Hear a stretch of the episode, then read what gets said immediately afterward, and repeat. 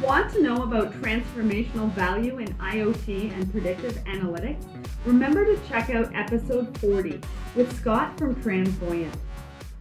It's another amazing day here in the Two Babes studio, and we are joined by Guy Courtin from GT Nexus, an Infor company, talking with us about end to end visibility. Retail aspirations are high. Is the supply chain foundation enough? Guy has over 15 years' experience in, in the technology space and specifically in the supply chain space. With Infor Retail, Guy is responsible for developing and leading thought leadership in the industry and solution team. Prior to Infor, Guy held numerous senior positions. Most recently, he was a vice president and principal analyst, analyst at the Constellation Research, covering how digital disruption was impacting supply chains. He published numerous reports and blog posts on the space, as well as speaking at numerous industry events. Prior to that role, Guy was the vice president of research for SCM World, where he spearheaded the coverage of supply chain service providers. He has been quoted and interviewed in media outlets such as Le Le Figaro, the BBC, American Shipper, Supply Chain Brain, Logistics Week, Supply Chain Magazine, European Supply Chain Management, and Supply Chain Management Review. He has also spoken at numerous industry events as well as lectured at graduate schools such as Babson College and University of New Hampshire. Welcome, Guy. Thank you for being on the show today. Well, thank you, Sarah, for that lovely introduction. I didn't realize I had such a uh, long and uh, inglorious background. Oh, it's great. It's great. I love it. So let's get started. Why don't you why don't we get started with you telling us why is winning in retail difficult today? You know, Sarah, I think that winning in retail today is difficult, and I think we we all sort of know at some level why. And, and that name is Amazon or, or in Asia, Alibaba. Um, but I think if we peel the onion back a little bit more and we figure out that the real challenge of winning in retail is more not because of companies like Amazon and Alibaba, what they've done is because in a way it's what they've they've the, the need they fulfilled, which is really the fact that we, so all of us here sitting on this podcast and all the listeners and everybody out there, we as consumers have really tilted the balance in retail. And we've made retail become a much more um, challenging game uh, for traditional retailers to win at. And why is that? Well, if you think about us as consumers, you think about what's evolved in the past 10, 15, 20 years.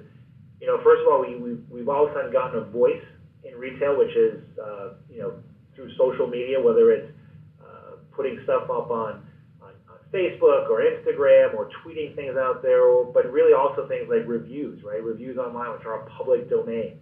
We always have a reach now you know, we have this thing called mobile phones that we carry in our pockets 24 7, right? We, we have a device that has more power than NASA had to put man on the moon that we have instant contact with and can reach out to the world through.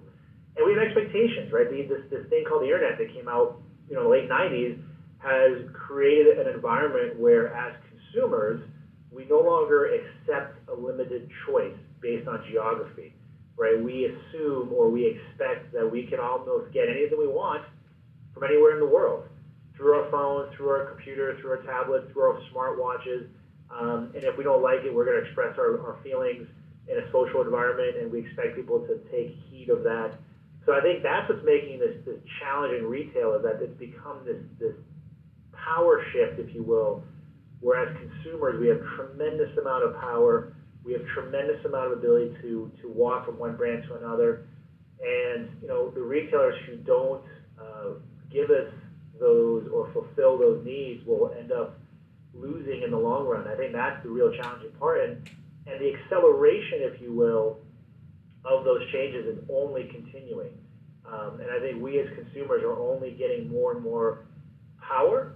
We're only getting or we're only developing even more expectations and those are only becoming faster, right? I mean, just just think about this, right? If if five years ago I told you you could order something at at you know eight in the morning and have it delivered to your house after you know one o'clock in the afternoon, you'd say, well, that's I'd probably pay through the nose, and it's crazy talk. Uh, now that's becoming more and more the reality. So you know, just look at things like like that last mile delivery, that last mile fulfillment. um, how that's changing and how much pressure it's putting on, on retailers to, uh, to not just win and survive, but to uh, thrive in this environment. So, Guy, what are retailer retailers' essential priorities and goals? You know, I think it's a, it's, it's a question I think that all retailers need to think of related to the, to the, to the last comment, which is, you know, the essential priority goal has to always come back to the consumer, right? It always has to come back to we, the consumer. What our what are our needs and our desires. And I think if you look at some of the studies that are out there and some of the things that we're seeing as well is, you know, some of the priorities and goals right now is, is we as consumers expect much more of an experience. So I heard someone actually earlier today actually say this, so I, I wish I could steal the quote, but, but I wish I could take the quote as my own, but I, I'm, I'm stealing it, which is consumers are now buying experiences first and products second. I think that's absolutely right. And, Yeah. and experience means a whole host of things, and it means things different to different consumers. So I don't mean to say every experience has to be like Disneyland. Um, experience could be in things such as fulfillment. It could be such things as price. It could be in such things as services. Uh, it could be in such things as um, uh, the experience of the order. Uh, you look at some retailers, you know, in North America like TJ Maxx and Marshalls, who are actually doing very well when it comes to brick and mortar because the experience they give the consumer is this experience of the hunt, right? I'm looking for a bargain. I'm looking for that piece of clothing or that, that accessory that I didn't really think I needed, but because I was able to, to hunt and do bargain shopping and to find it and to feel good about finding it at a good price, that is part of the experience. So these retailers have to start figuring out for their own specific consumer what is the experience they need to, pro- to, to provide, and therefore what are those priorities they need to put in place to meet those goals. And I think that's the the challenge is because unlike retail 30 years ago, where it was sort of very I don't want to say simple, because it was never really simple, but where you could have sort of big box retailers, you could have some specialty retailers out there, and you just kind of, you know, if as a child I remember, hey, you, you wanted toys, you go to, uh, you know, they go to Toys Toys R Us. If you wanted, uh, uh, you know, clothing, you you went to a big clothing store or a big service, and, and you know there was always Sears out there where you get a bunch of different products, you know, aggregated in one space, and, and that was it. And the experience was basically like, well, I hope I can just find the product here, and I hope no one yells at me for asking questions. Um, how much has changed since then? So, from a retailer perspective, I think each individual retailer has to really under, identify their specific consumer, what the experience that they need, and therefore that sort of defines the goal. And then look at what the priorities are. So if you're, like I mentioned, a TJ Maxx, I think your goal is obviously you provide this experience for your consumer of finding a good bargain, finding good product, um, being always sort of on the hunt, so to, so to speak, for a product. You look at companies like Zara, in a way it's the same thing, but now it's fast fashion, so their goal is to constantly keep the customer engaged with what's coming out. So my priority there is to have, you know, very tight SKU count, very rapid introduction of product, very keen on, on how quick demand is going to change and be able to, to adapt to that.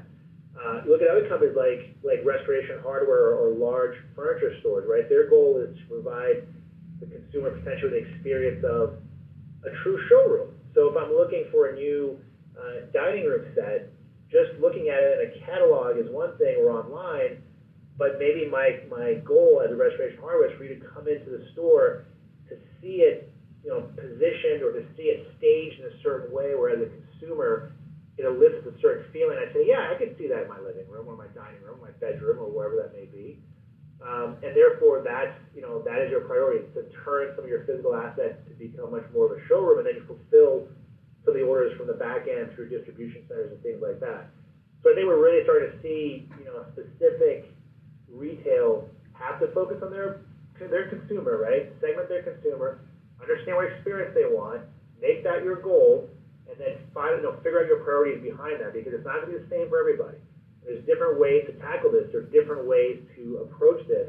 But without sort of that end goal in mind, you know, we might sort of just drift off into the into the uh, into the ether. Yeah, absolutely. And it's going to differentiate yourself in the market. And that's one of the toughest things I think right now is facing some of those retail or facing the retailers right now is, you know, what is going to differentiate us? What is that goal going to be? How are we How are we going to focus on the customer and the experience that we give them? So, then are there capabilities that exist to build and support those goals that you just spoke about?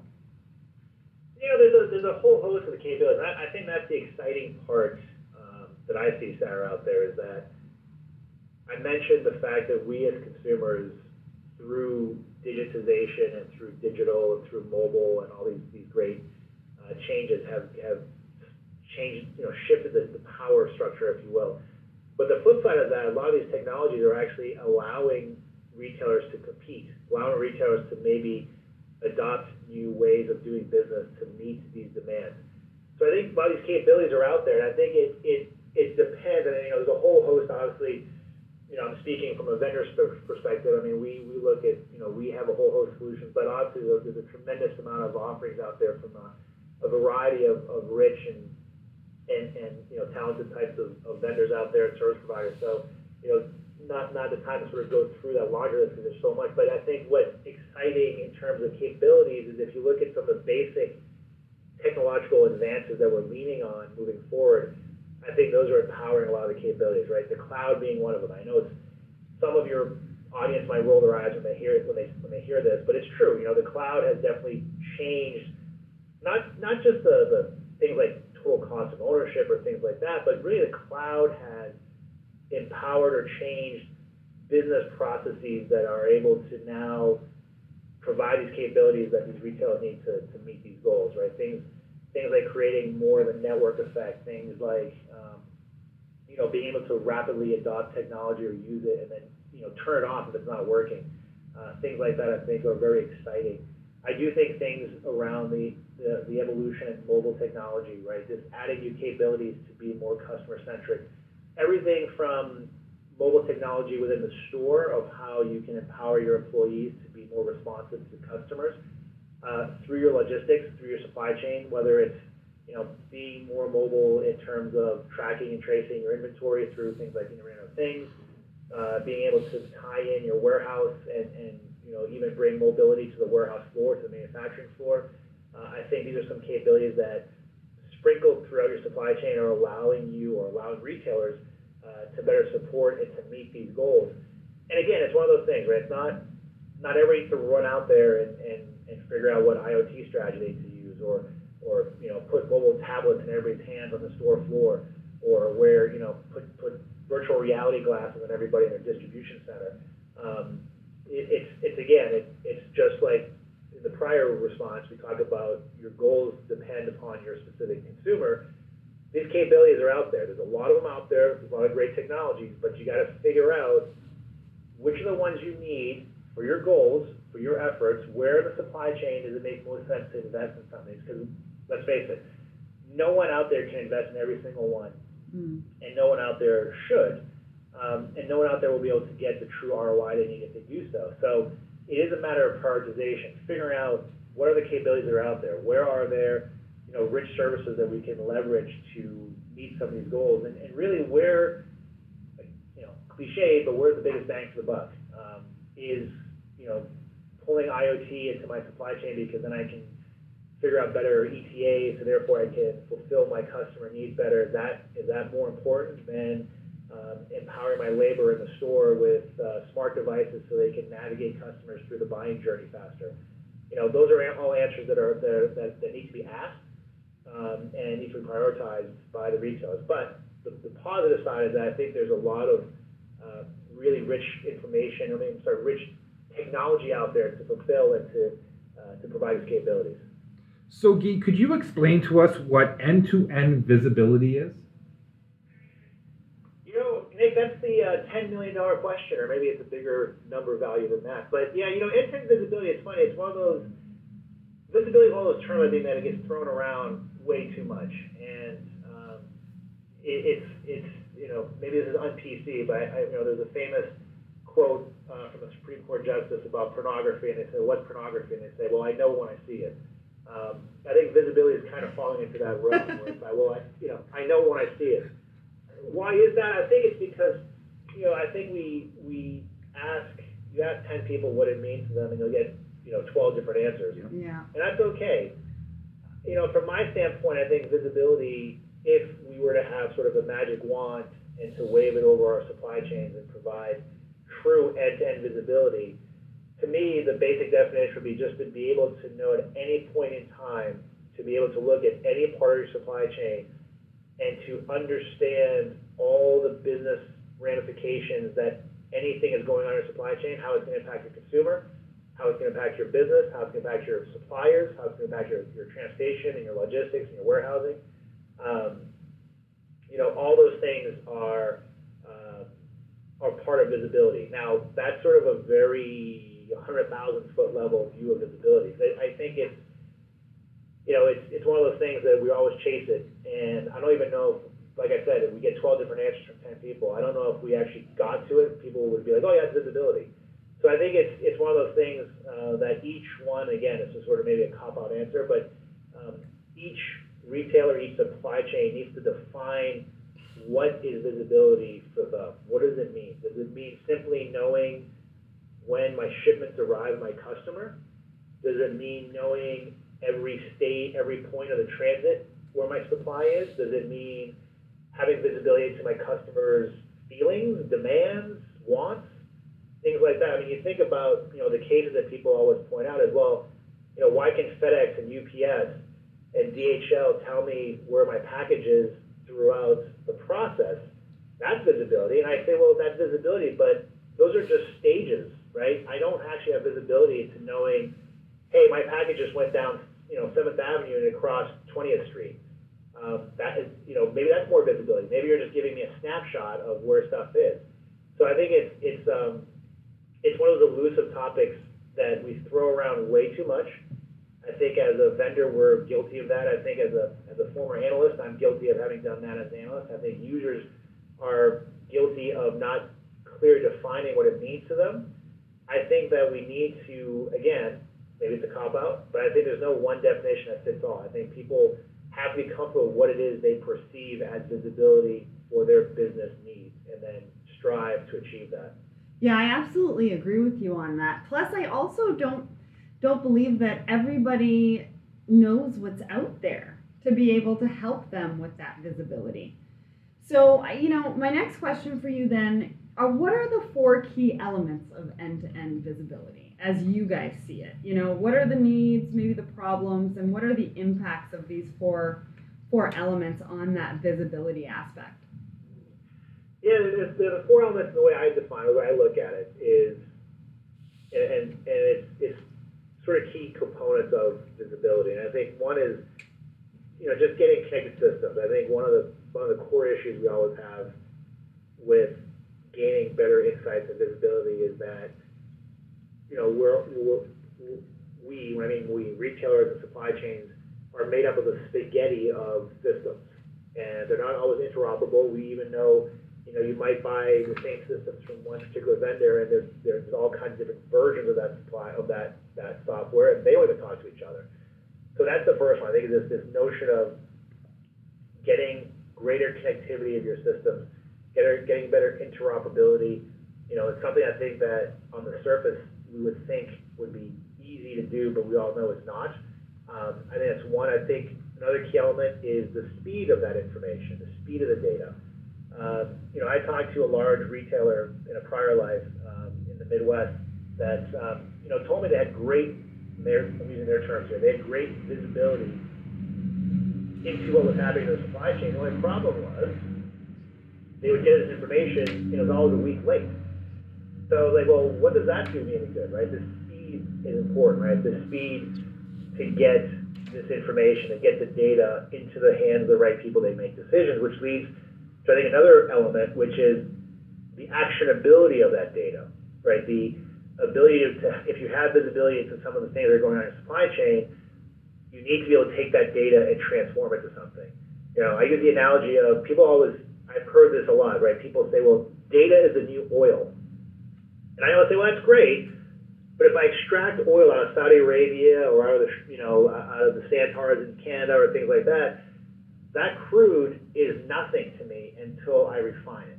Until I turn it to heating oil, you know, fuel for cars, you know, plastics, whatever it may go into as a final product, that raw material that I take out of the ground is not worth anything until it's refined. And it's the same thing with visibility notion of data, right? This information that is floating around in your network is of no use until you transform it to something.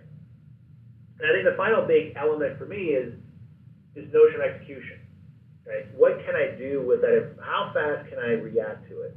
Um, you know, it's one thing to, you know, it's you know, bad analogy, but it's one thing to tell you, you know, hey, uh, and there's, there's, it's funny, there's, there's ads here in the United States with this where, it's, you know, there's a, there's a bank robbery going on, and, and someone said, well, yeah, there's a bank robbery, and the, the, the bank, you know, police officer like, yep, there's a bank robbery. I'm like, well, do something. He's like, no, I just tell you something's going on. I can't do anything about it. Um, you know, I think that's a great analogy. Is hey, yeah, something's going on. Okay, can you do something about it? If you can't, you know, yeah, it's good to know that, that your house is on fire, but I'd like to be able to get the fire, you know, fire firefighters there. Um, so I think there's there's this, there's this element of it's almost you know it's almost a closed loop, right? Where I can actually do something, I can take information, I can do something and monitor how that goes and, and constantly understand. So this notion of this visibility notion, right? This ability to have my systems integrate so I can pull the data from everything, to be able to then have the data come to me in terms of a visibility notion at a not I don't want to say real time because I think real time is something that again means a lot of different things to different people. I think it's more in your business time, right? So it's what's the speed at which you need to ingest this data to do something with it. How do you then transform that data into something that's actionable? How do you transform that oil into heating fuel? And then finally, how do you take action, right? How do you actually act on this? And do you have the systems in place to basically ensure that when you see you see a bank robbery, you can dispatch the police, or with a fire, you can put it out. Um, right? Those are the things that the key elements I think that that you need, and you know they all play among, they all intertwine. I think you need them all in order to to truly begin to achieve of this end-to-end visibility. It's to sort of achieve what it means for you as a retailer or supply chain. What does this mean? How do you act on it? How do you leverage it? How do you make you know how do you make this useful to your business? Absolutely. Now, a lot of times when you know we're talking about technology, we're also t- because it's a big you know cost component. You know, we're also talking about ROI. So, what are some of the aspects of visibility that retailers are seeing big changes in ROI? I think well, some of the big changes, you know, if you think about some of the retailers out there, you know, from, from our standpoint, Sarah, that are that are seeing ROI, it's sort of you look at sort of two big changes, right? Incremental change and transformational change. I think transformational change are things that, that we all aspire to, right? I, I kind of joke, half joking about these. These are, these are the rainbows and unicorns of supply chain, right? These, these great things, right, that we'll be able to do one day, which I still think we should all strive for, but that aren't going to get you an ROI tomorrow. The, the, the incremental changes, I think, are where you see ROI. So some of the things we're seeing with retailers when it comes to this is, is things like more dynamic, you know, ETAs, right? So knowing more precisely when products will arrive at different touch points in your supply chain.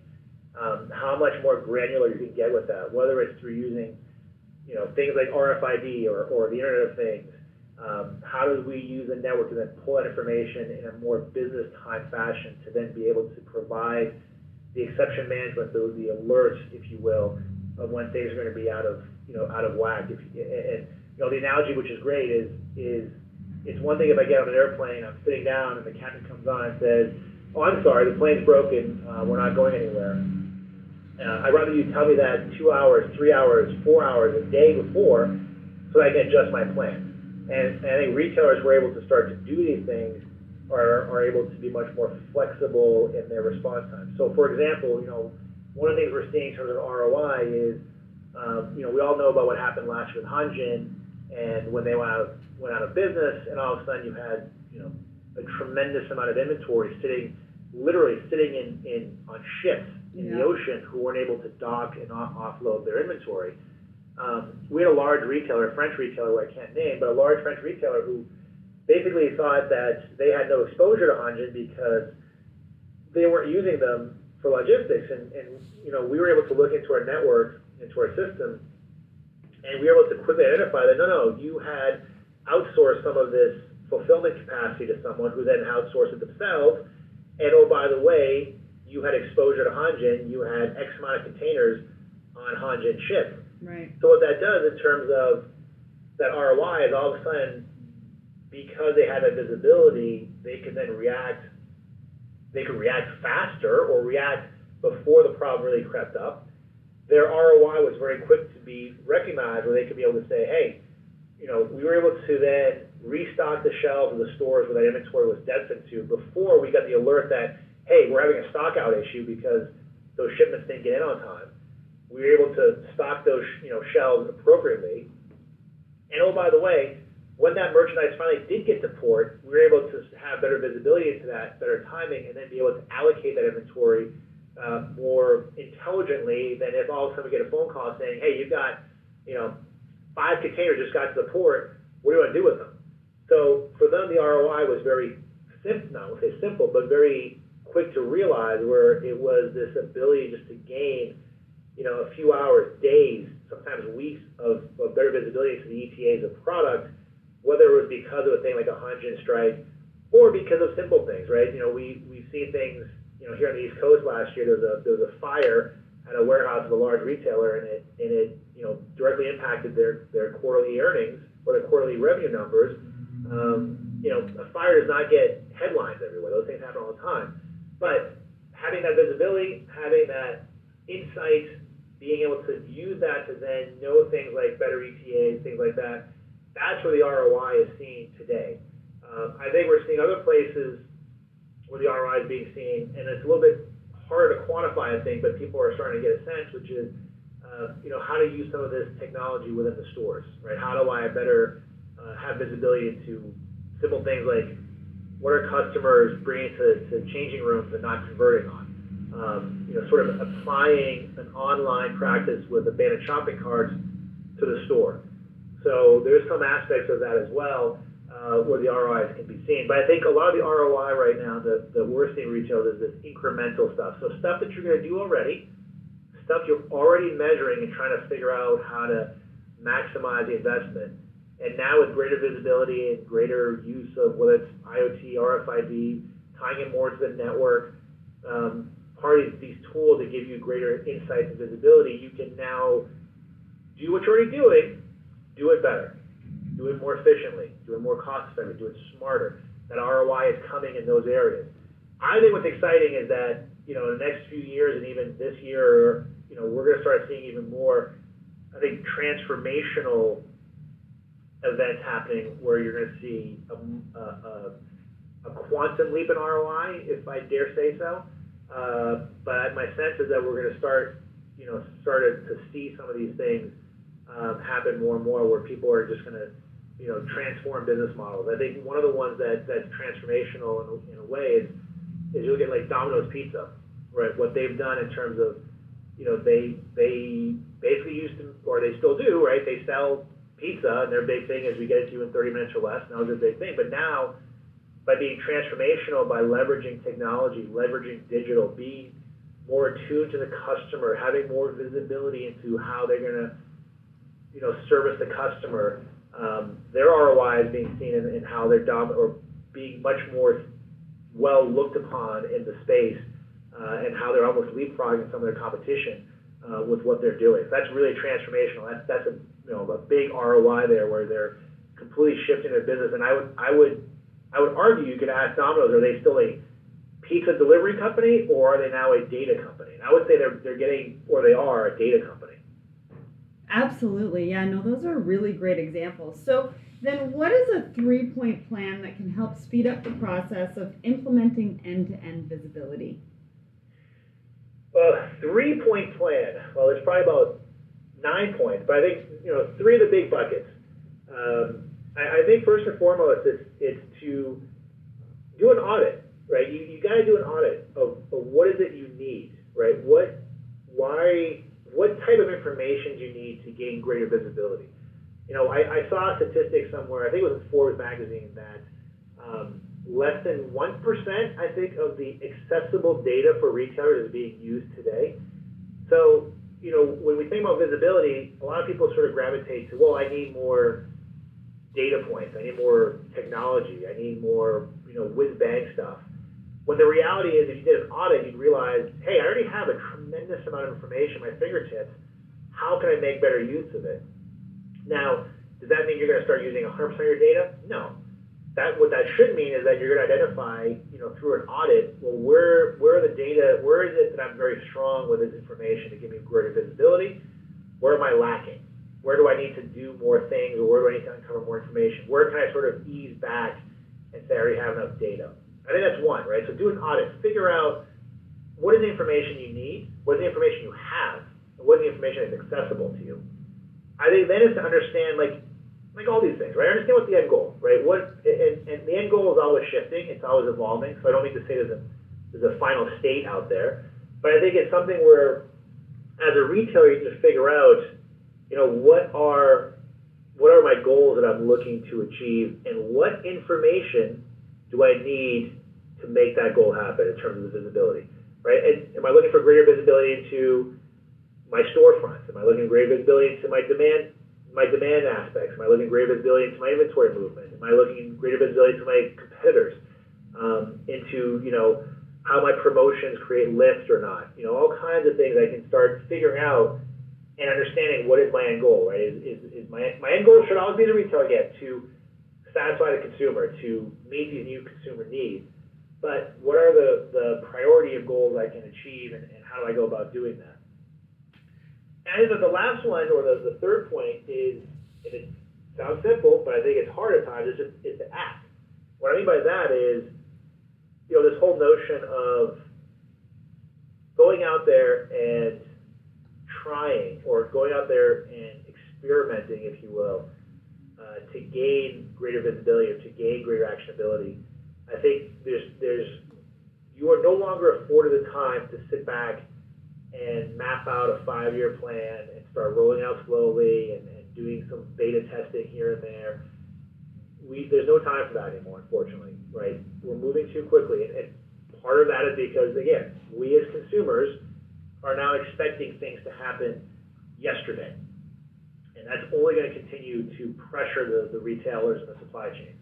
So act, you know, figure out, do I have enough visibility to something to try something new? do it. I don't. I might not have 100% of the visibility I want in this particular aspect. I have enough to feel comfortable that I'm going to try something different. I'm going to try a new delivery model. I'm going to try a new service model. I'm going to try a new product. I'm going to scale back on certain SKUs. I'm going to change my store configuration. Um, I'm going to fulfill out of the DC more than out of the store. I'm going to turn a store into, you know, half fulfillment center, half showroom. Um, right, a whole host of things that uh, having this knowledge of data will allow me to do. I think you know acting is a huge component of this. It's you know all this all this gathering of information, bringing visibility, understand what's happening is fantastic, but none of it means anything until we start acting. Until retailers start, for lack of a better term, taking risks, right? Taking chances, uh, being bold in certain areas, and not being afraid to fail. Right, not being afraid to go out there and do something and all of a sudden say, "Eh, that didn't really work, but we learned from it, so let's try something different." Because the reality is, if you're not doing it, someone else is going to do it. Gee, I guess the last question would be where do you see supply chain in the next five to 10 years? And what changes do you foresee? And do you think drones will eventually make my day and be a dream come true? I think drones, Nick, will make your day uh, sooner rather than later. Uh, and I, I, I actually mean that in all seriousness. I think drones and robotics uh, are absolutely going to become a much bigger play in supply chain a lot sooner than we think. And I think it's going to be kind of scary, but also kind of really cool.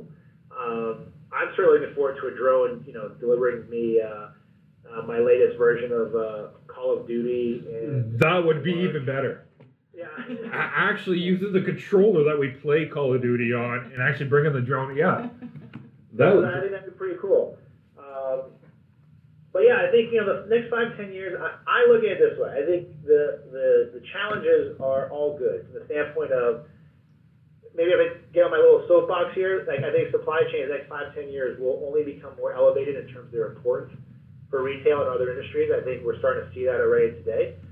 But I think that supply chain in the next five ten years is going to be seen much more, if it's not already, as a strategic aspect of a business as opposed to a cost center and somewhere I can squeeze out more cost. Instead of squeezing out more cost, I'm going to ask my supply chain, hey, how can you you know, satisfy Nick's need of having uh, the new controller for uh, you know the PS7 delivered to him, uh, and maybe he can do it by controlling it through his own you know controller on his PS6 or whatever.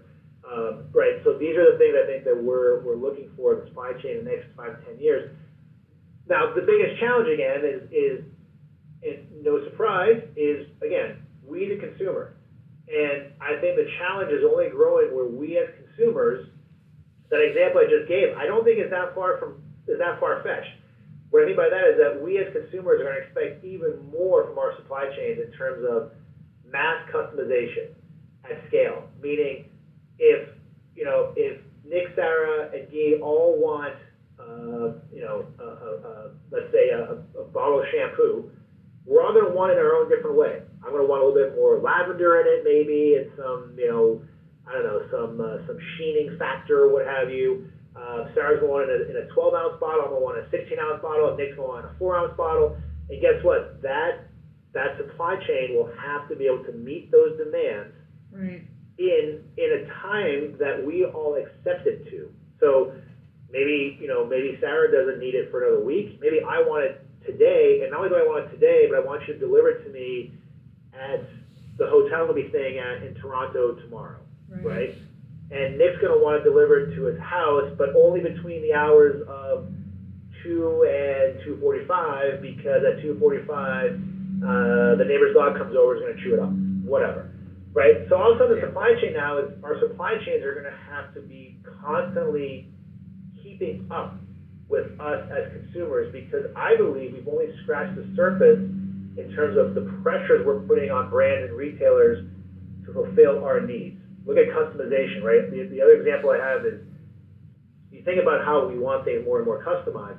If you look at, you know, like cars, for example, I read somewhere where if, if you took the BMW 3 Series, took their, their plants in Europe that build those cars, if you ran those plants for three straight months, three straight shifts, every day, seven days a week, you would never build the same car twice.